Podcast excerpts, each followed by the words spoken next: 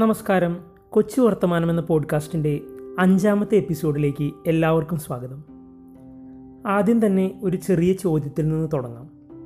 എന്തിനാണ് പോഡ്കാസ്റ്റ് എന്ന മീഡിയം തിരഞ്ഞെടുത്തത്? ഞാനും പലപ്പോഴും ആലോചിച്ച് നോക്കിയിട്ടുണ്ട്. ഇതിന് പകരം ഒരു യൂട്യൂബ് ചാനലോ വ്ളോഗോ ആയിരുന്നെങ്കിൽ ക്യാമറയിലൊക്കെ നോക്കി വളരെ കോൺഷ്യസ് ആയിട്ട് സംസാരിക്കേണ്ടി വരുമായിരുന്നു. പിന്നെ ലൈറ്റിങ്ങും സൗണ്ടൊക്കെ ശ്രദ്ധിക്കണം. എന്നാൽ ഇവിടെ അങ്ങനെ യാതൊരു കെട്ടുപാടുകളും ഇല്ലാതെ സ്വസ്ഥമായിട്ട് സംസാരിക്കാം എന്നാണ് ഞാൻ കണ്ടെത്തിയ ഒരു സൗകര്യം. കൂടാതെ പരസ്യങ്ങളോ മറ്റ് ഡിസ്ട്രാക്ഷനോ ഇല്ലാതെ ആളുകൾക്ക് വളരെ കോൺസെൻട്രേറ്റ് ചെയ്തിരുന്ന് കേൾക്കുകയാവാം. എന്നാൽ ഇതിന്റെ മറുവശം എന്താണെന്ന് വെച്ചാൽ നേരിട്ട് ആളുകളുമായിട്ട് ചർച്ച ചെയ്യാനും സംവദിക്കാനും കഴിയില്ല എന്നൊരു ന്യൂനതയുണ്ട്. വഴിയെ നമുക്കതിനൊരു പരിഹാരം കണ്ടെത്താം. തൽക്കാലം ഇന്നത്തെ വിഷയത്തിലേക്ക് കടക്കാം. പുസ്തകങ്ങളിലൂടെ ഒരു യാത്ര എന്ന ഈ സെഗ്മെന്റിൽ ഞാൻ വായിച്ചുകൊണ്ടിരിക്കുന്ന ഒരു പുസ്തകത്തിൽ കണ്ടെത്തിയ രസകരമായ ചില കാര്യങ്ങളാണ് നിങ്ങളുമായിട്ട് പങ്കുവയ്ക്കാൻ ആഗ്രഹിക്കുന്നത്. പുസ്തകങ്ങൾ അല്ലെങ്കിൽ ചില കവിതകളും കൃതികളൊക്കെ വായിക്കുമ്പോൾ വളരെ വികാരഭരിതരാവുന്ന അനുഭവങ്ങൾ നമുക്കുണ്ടാവാറുണ്ടല്ലോ. ഇനി പുസ്തകങ്ങൾ വായിച്ചിട്ട് അങ്ങനെ ഉണ്ടായിട്ടില്ലെങ്കിലും മിക്ക ആളുകൾക്കെങ്കിലും സിനിമയൊക്കെ കണ്ടിട്ട് അങ്ങനെ ഉണ്ടാവാറുണ്ട്. ഓർക്കുന്നില്ലേ? ആകാശദൂത് സിനിമ കണ്ടിട്ട് കരയാത്തവരുണ്ടോ എന്ന് നമ്മൾ ചോദിക്കുന്നത്? ഒരു പക്ഷേ അതിലും തീവ്രമായ അനുഭവങ്ങൾ പലപ്പോഴും പുസ്തകങ്ങളിലൂടെ ഉണ്ടാവാറുണ്ട്. അത്തരത്തിൽ എനിക്ക് ഓർത്തെടുക്കാവുന്ന ചില പുസ്തകങ്ങളാണ് ഓഷോയുടെ Sufis the people of the path Nikos കസാന്തി സാക്കിസിന്റെ അസീസിയിലെ നിസ്വൻ ഒക്കെ. അല്ലെങ്കിൽ സ്കൂൾ കാലഘട്ടത്തിൽ. Robert ഫ്രോസ്റ്റിന്റെ stopping by the woods on a snowy evening വായിക്കുമ്പോൾ അതുവരെ മഞ്ഞ് കണ്ടിട്ടില്ലെങ്കിലും ഏതോ ഒരു മഞ്ഞിന്റെ കുളിര അനുഭവിക്കുന്നതും മാമ്പഴം എന്ന കവിത വായിച്ചിട്ട് നിർത്താതെ കരയുന്നതൊക്കെ ഇന്ന് നല്ല ഓർമ്മകളാണ്. അനേകം വർഷങ്ങൾക്ക് ശേഷം അസീസിയിലെ നിസ്വൻ വായിച്ചപ്പോഴാണ് കണ്ണുനീര് കൊണ്ട് എന്റെ പുസ്തകത്താളുകൾ നനഞ്ഞത്. പ്രത്യേകിച്ച് ഒരു കാരണവുമില്ലാതെ കഴിഞ്ഞ ഏതാനും മാസങ്ങളായി ഞാൻ കൂടുതലും വായിച്ചിരുന്നത് ചരിത്ര പുസ്തകങ്ങളായിരുന്നു. കാർപ്പന്റേഴ്സ് ആൻഡ് കിങ്സ് കോറമാൻഡൽ കോഴിക്കോടിന്റെ ചരിത്രം ദി ഹിസ്റ്ററി ഓഫ് സിക്സ് എന്നിങ്ങനെ പോകുന്നു ആ ലിസ്റ്റ്. അതിൽ ഏറ്റവും ഒടുവിലായി വായിച്ചു തീർത്തത് ശ്രീ ടി ആർ വേണുഗോപാലൻ എഴുതിയ സമ്പത്തും അധികാരവും തൃശ്ശൂരിൽ നിന്നൊരു കാഴ്ച എന്ന പുസ്തകമാണ്. ആദ്യമേ പറയട്ടെ ഇതൊരു പുസ്തക നിരൂപണമോ റിവ്യൂ ഒന്നുമല്ല. ആ പുസ്തകത്തിൽ എനിക്ക് വളരെ കൗതുകകരവും രസകരവുമായ ചില നിരീക്ഷണങ്ങളാണ് പങ്കുവെക്കുന്നത്. ഏകദേശം മുന്നൂറ്റി അറുപത്തഞ്ച് പേജുകളുള്ള ഈ പുസ്തകം അധികം തട്ടും തടവില്ലാതെ വായിച്ചു തീർത്തു എന്നുള്ളതിന് പ്രധാനമായിട്ട് രണ്ട് കാരണങ്ങളാണുള്ളത്. ഒന്ന് താരതമ്യേന ലളിതമായ ഭാഷയിലാണ് ഇത് എഴുതിയിട്ടുള്ളത്. രണ്ട് എന്റെ കൂടെ നാടായ തൃശ്ശൂരിന്റെ ചരിത്രമായതുകൊണ്ട് എനിക്ക് കൗതുകം ലേശം കൂടുതലായിരുന്നു. ഇനി നമുക്ക് ആ നിരീക്ഷണങ്ങളിലേക്ക് കടക്കാം. ആദ്യമായി പല സ്ഥലങ്ങളുടെയും പേരിന്റെ ഉത്ഭവത്തെക്കുറിച്ചുള്ള ചില നിരീക്ഷണങ്ങളാണ്. സ്ഥലനാമ വിശകലനം എന്ന രീതിയിൽ പല ചാപ്റ്ററുകളിലും ഒരു സ്ഥലത്തിന് ഇന്ന് നാം പറയുന്ന പേര് എങ്ങനെ വന്ന് ചേർന്നിരിക്കാം എന്ന നിഗമനങ്ങളാണ് അതിലൊക്കെ കൊടുത്തിട്ടുള്ളത്. സർവസാധാരണമായിട്ട് പല സ്ഥലങ്ങളോട് കൂടെ ഊര് എന്ന വാക്ക് നമ്മൾ ചേർക്കാറുണ്ടല്ലോ.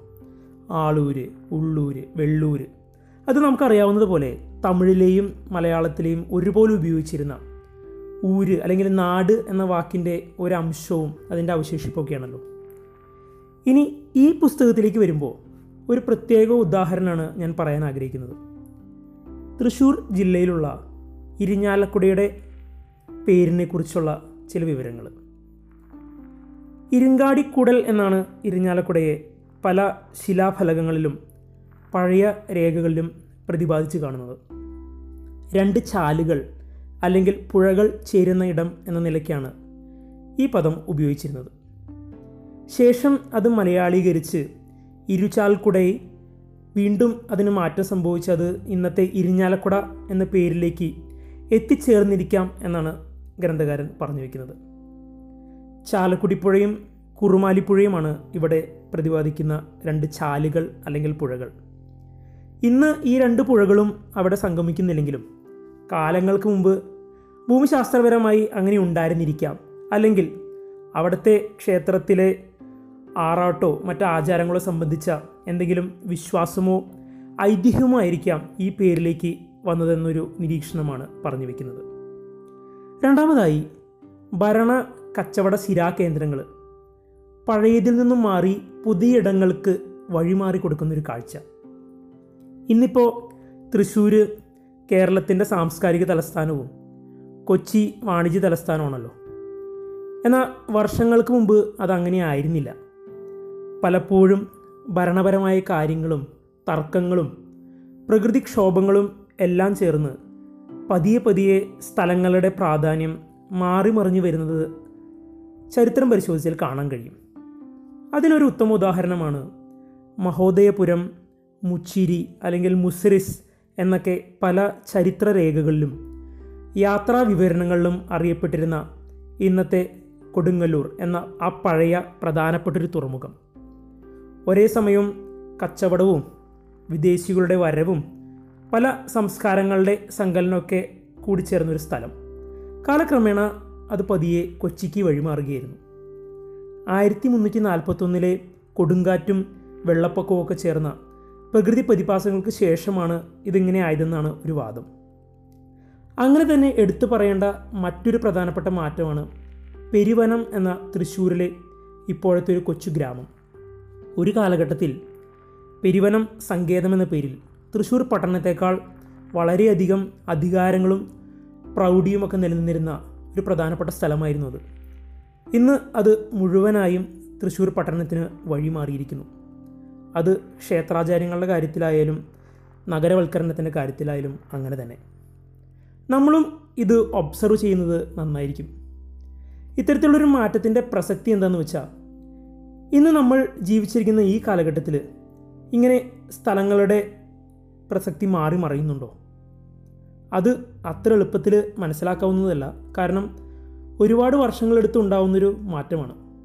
പക്ഷേ നമുക്ക് ചുറ്റും ഒന്ന് കണ്ണോടിച്ചാൽ ഇത്തരത്തിൽ എന്തെങ്കിലും മാറ്റത്തിന്റെ സൂചനകളുണ്ടോ എന്ന് പരിശോധിക്കാവുന്നതാണ്. മൂന്നാമത്തേതും അവസാനത്തേതുമായ കാര്യം. പലതരത്തിലുള്ള ലിഖിതങ്ങൾ ആ കാലഘട്ടത്തെക്കുറിച്ച് രേഖപ്പെടുത്തിയിട്ടുള്ളതിനെക്കുറിച്ചാണ് അതിൽ പ്രധാനമായിട്ടും രണ്ട് മൂന്ന് തരത്തിലുള്ള രേഖകളാണുള്ളത്.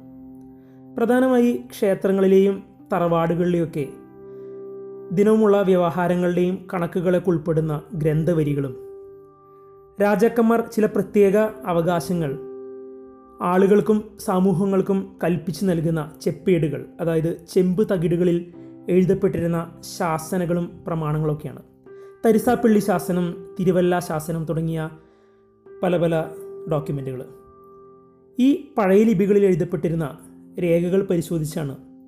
മിക്ക ചരിത്രകാരന്മാരും ഓരോ സംഭവങ്ങൾ നടന്ന കാലഘട്ടവും അതിന്റെ ആധികാരികതയും പരിശോധിച്ചിരുന്നത്. അന്ന് നിലവിലിരുന്നിരുന്ന ജാതി വ്യവസ്ഥ വിവിധ കുറ്റങ്ങൾക്ക് കൊടുത്തിരുന്ന ശിക്ഷകൾ കച്ചവടത്തിനും മറ്റും നൽകിയിരുന്ന അവകാശങ്ങൾ എന്നിങ്ങനെ അനേകം വിവരങ്ങൾ അതിൽ നിന്ന് ലഭ്യമായിരുന്നു എന്ന് വേണം നാം മനസ്സിലാക്കാൻ. ഇനിയും ഒരുപാട് കാര്യങ്ങൾ ഈ പുസ്തകത്തെക്കുറിച്ച് പറയാനുണ്ടെങ്കിലും അതൊക്കെ നിങ്ങൾ നേരിട്ട് വായിച്ച് മനസ്സിലാക്കുന്നതാണ് ഉചിതം അല്ലേ? സത്യത്തിൽ നമ്മളിപ്പോൾ ചെയ്തത് മൂന്നാമത്തെ പോഡ്കാസ്റ്റ് എപ്പിസോഡിൽ നമ്മുടെ കുട്ടികൾ ചരിത്രം പഠിക്കട്ടെ എന്ന് ചർച്ച ചെയ്തതിന്റെ ഒരു പ്രായോഗിക വശത്തെക്കുറിച്ച് പറയാനാണ് ഈ കാര്യങ്ങളെല്ലാം നമ്മൾ അവതരിപ്പിച്ചത്. ഞാനും ഇതൊക്കെ പതിയെ പതിയെ വായിക്കാനും മനസ്സിലാക്കാനും പഠിക്കാനും ശ്രമിച്ചുകൊണ്ടിരിക്കുകയാണ്. പക്ഷേ ഒന്ന് ആലോചിച്ച് നോക്കിയാൽ ലോക്ക്ഡൗണൊക്കെ കഴിഞ്ഞ് നാട്ടിലേക്ക് തിരിച്ചു വന്നു കഴിയുമ്പോൾ ഈ പറഞ്ഞ പല സ്ഥലങ്ങളിലൂടെയും കടന്നു പോകുമ്പോൾ പഴയ പോലെ പൊറോട്ടയും ബീഫും കിട്ടുന്ന ഹോട്ടലുകൾ മാത്രം അന്വേഷിക്കാതെ അല്പം ചരിത്രം കൂടി ഓർത്തു പോകും എന്നാണ് എന്റെ ഒരു ഇത്. എന്തായാലും കാത്തിരുന്ന് കാണാം.